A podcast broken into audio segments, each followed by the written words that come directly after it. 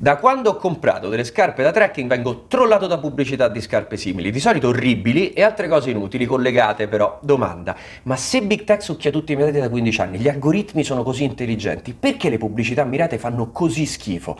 C'è chi vorrebbe abolirle, Facebook lancia campagne per difenderle, visto che ci fa decine di miliardi, Europa e California fanno leggi per far rinunciare gli utenti alla condivisione di dati, Google e Apple aumentano i paletti per la privacy.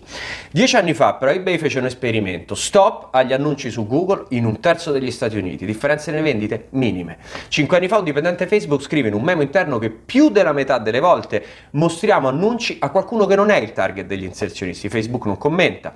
Airbnb dopo grossi tagli al budget 2020 per il marketing digitale ha detto che il traffico online è rimasto praticamente uguale. Morale, lo scandalo più che noi consumatori sembra riguardare gli inserzionisti. Il grande segreto della pubblicità mirata è che potrebbe essere una semisola. E questo è un minuto per gli ansiosi da privacy.